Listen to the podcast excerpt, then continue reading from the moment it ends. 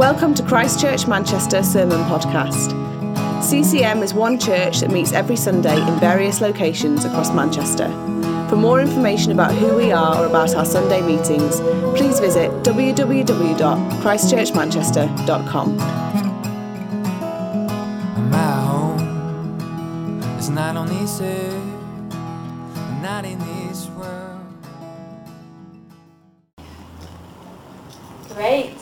Lovely to see everybody. Really good. You know, I, my natural instinct is to say, right, everyone, let's squash together so I can see you all. But, you know, it's not really a good idea, is it, the moment?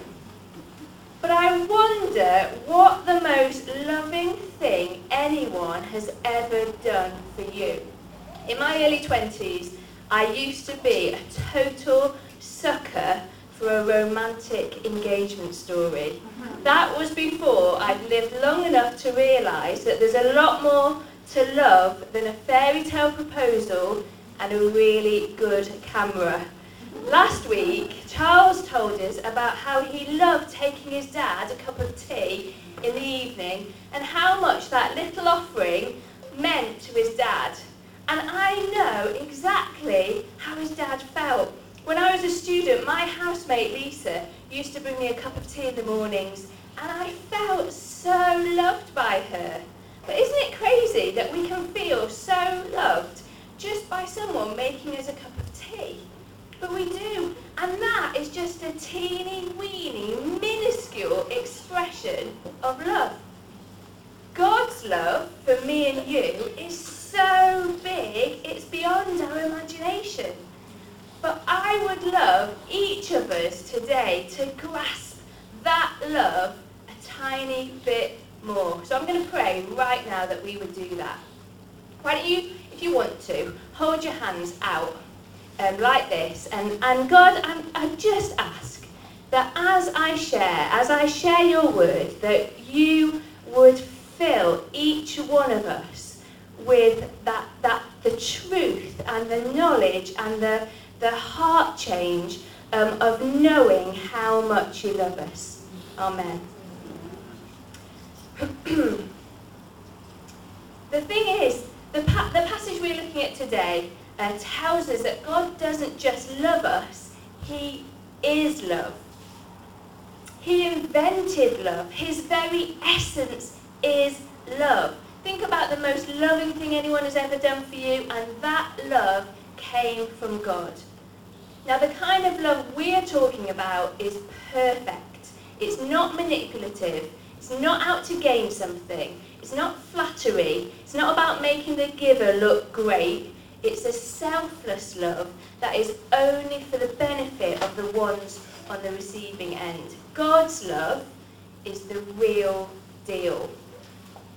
If you've got your Bibles, why don't you open them to 1 John chapter 4, verse 7, and I'm going to read to verse 16. I'll give you a minute to find it, because that is not on the projector. Not that I prepared it either to be on the projector. Okay. God's love and ours. Dear friends, what a great way to start. Let us love one another, for love comes from God. Everyone who loves, like God, has been born of God and knows God. Whoever does not love like God does not know God, because God is love. This is how God showed his love among us. He sent his one and only Son into the world that we might live through him. This is love. Not that we loved God, but that he loved us and sent his Son as an atoning sin, uh, atoning sacrifice for our sins. Dear friends, since God so loved us, we also ought to love one another. No one has ever seen God, but if we love one another, God lives in us, and his love is made complete in us. This is how we know that we live in him and he in us. He has given us of his Spirit. And we've seen and testified that the Father has sent his Son to be the Saviour of the world. If anyone acknowledges that Jesus is the Son of God, God lives in them and they in God. And so we know and rely on the love God has for us. God is love. Whoever lives in love lives in God and God in them. There is so much in this passage, isn't there? But I just want to focus on two things the way God loves us and the way God's love enables us to love others in the church. So, firstly, the way God loves us. If you look at verse 9, it tells us that God showed his enormous, incredible, gigantic love for us when he sent his only, his precious Son into the world to die on the cross so that we might be forgiven. You see, the biggest problem every human being has is that our hearts naturally do not live for God. But we were created with that by God, with that very purpose to live for Him. So before we give our whole lives to Jesus, we live with this restlessness, trying to satisfy our hearts with other things.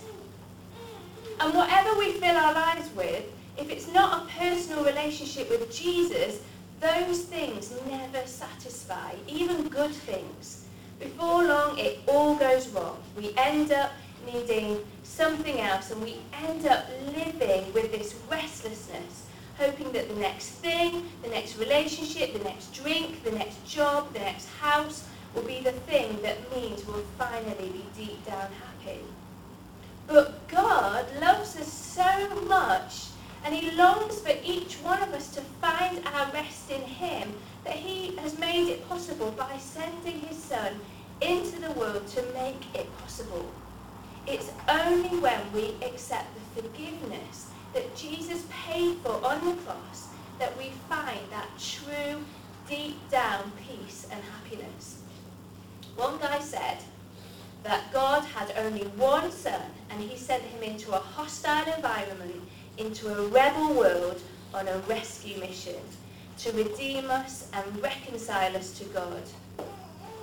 I was terrified when I first sent Caleb on the bus to high school by himself. I wanted to do everything in my power to keep him safe. I wanted to go undercover as a schoolgirl and sit at the back of the bus and just keep an eye on things. That is what I wanted to do. I don't want any of my children to ever face anything remotely difficult ever. So imagine then sending your only child who happens to be 100% perfect, good, kind, gentle, loving, into a world that you know will ultimately reject him for no reason at all and nail him to a cross. God sent Jesus into the world knowing this to die on a cross for me and for you. That is how much God loves us. Verse 10 reminds us that it was because of our sin that Jesus died. We've done nothing to deserve forgiveness, and yet Jesus went to the cross in obedience for us, never having rebelled against his Father in any way. That is how much God loves us. And God's love means that our mess is completely dealt with. Whether that's secret stuff you've never shared with anyone, but that brings you much shame, or whether it's stupid stuff you did publicly that others still hold against you even though you're desperately sorry, all that mess, every single bit of it, was dealt with, was wiped away because of the death of our perfect Jesus on the cross. The creator of the universe loves you and me so much that he sent his one and only son to take away all your sin. And we've done nothing to deserve this love. And yet God's love changes everything for us. We can be totally free of guilt and shame. We've been made right with God, the only one whose opinion of us matters. Have you, have you ever met anyone who's just become a Christian? The joy and life that they exude is just brilliant. Going back to my friend Lisa at uni, um, before Lisa had become a Christian, she'd faced some pretty tragic stuff in her life. In fact, life for Lisa has, has not gone on to be particularly easy either. When I first met her, Lisa was trying to find the answer to that restlessness um, and fill her life up through relationships with boys. So she had one boyfriend after another because nothing and no one could fill the gap in her life that only God is able to fill. But when Lisa became a Christian, she fell headlong, head first in love with Jesus. Jesus became her whole world. And though Lisa is married now and has got four children, even though life has been tough for her, 25 years later, Jesus is still her whole world. Understanding the love of God for her changed everything for Lisa. And I'm sure many of you here have got the same story. It's God's love that sets um, that sets following Jesus apart from all other religions. In every other religion, a person has to do something to earn God's favour. They have to be good enough. They have to be spiritual enough. But this passage tells us that way before we knew God, he loved us. God knew we would never, ever be good enough to get to heaven. Even on our best day, even on that day where, where we're on our best ever behaviour, we wouldn't be good enough for a perfect, holy God.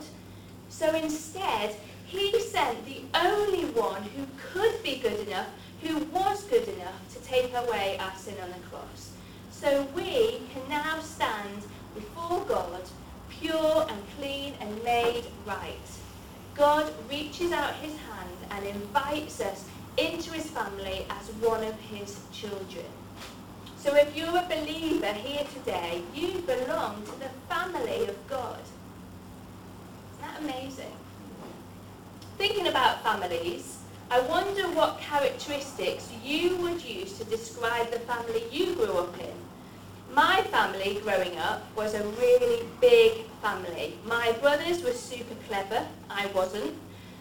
None of us were particularly sporty um, you'd more likely find us reading a book or listening, listening to some kind of alternative music, writing, embarrassingly, writing poetry or something deep and meaningful in our journals than playing football.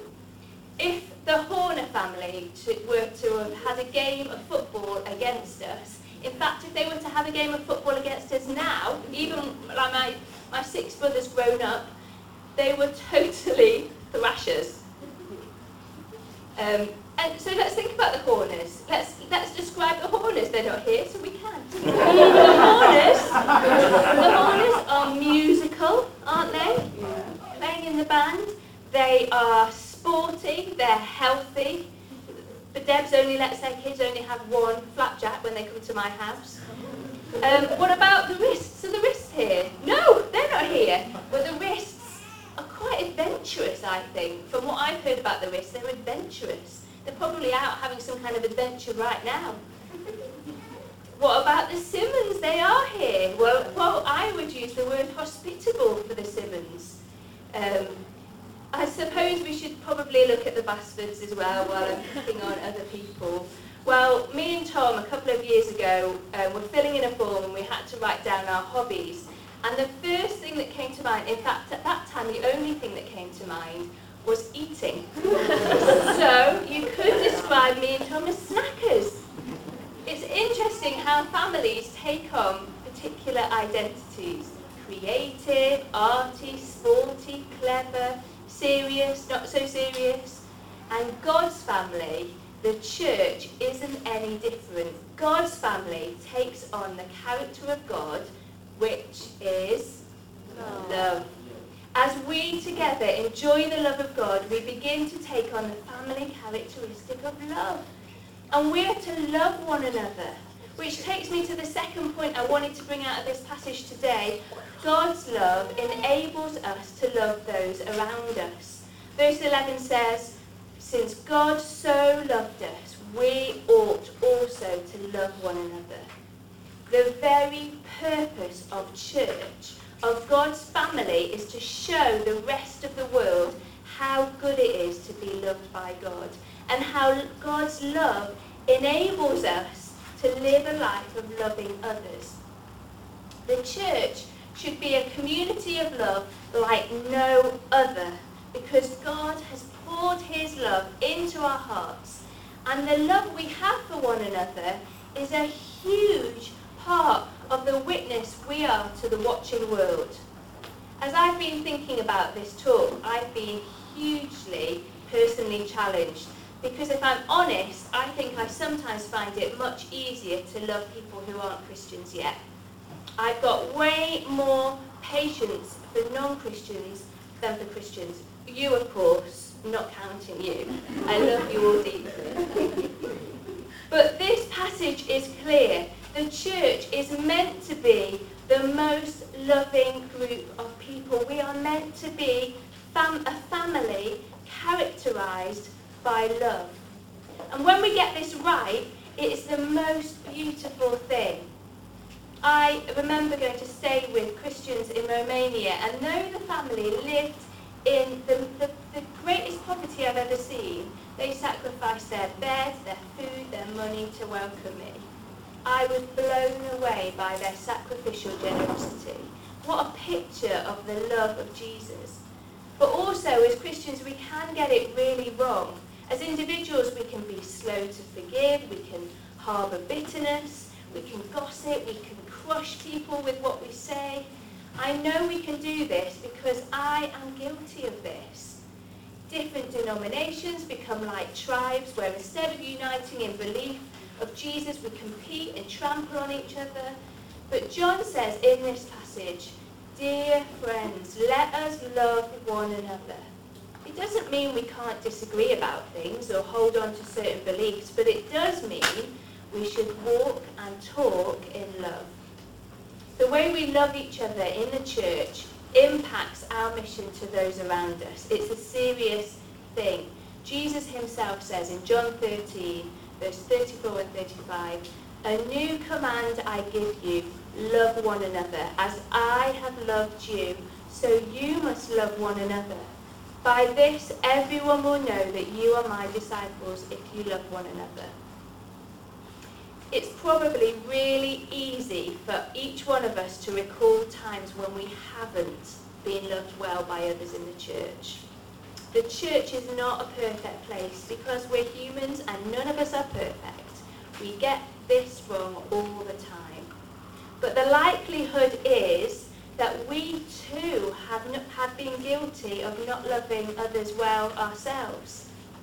But as we think about the way God sacrificed his son in order that we might know forgiveness, even while we were still sinners, we are reminded to love like Jesus, to not hold things against people like I often do, but to forgive just like we have been forgiven.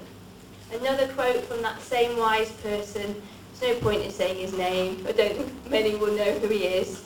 If people want to see Jesus, they should be able to meet him in the churches. God's love finds, it, finds its completion by creating in us that same kind of self-giving love as his. This is a love that the world desperately needs to see because it's the nearest many people will ever get, get to see the invisible God.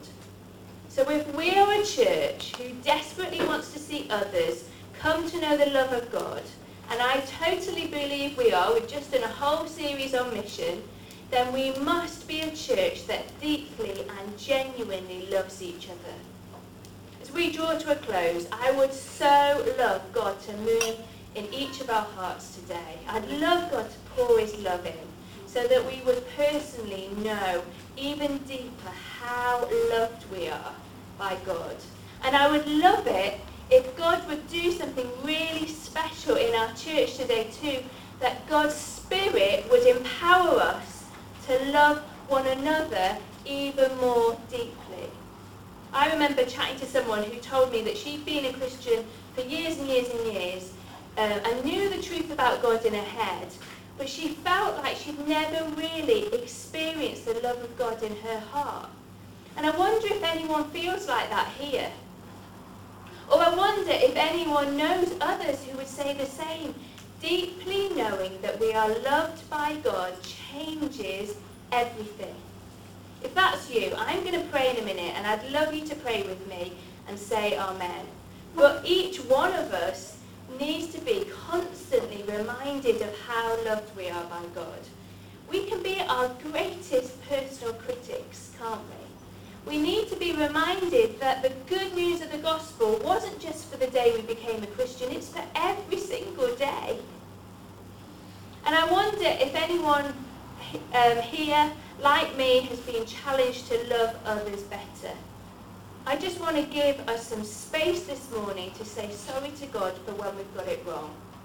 And to ask God to help us forgive where we have been wronged by others. To ask God to fill our hearts afresh with his love that loved, loved us while we were still a mess. Um, even when we got it wrong, he still loved us. So I'm going to pray. Um, let's just let's just take a minute, and and if you're aware that there are people, particularly in the church, that you are struggling to forgive, why don't you just say sorry to God and ask Him to fill your heart with with Holy Spirit power to help you forgive them. It doesn't mean that you've suddenly got to be best friends.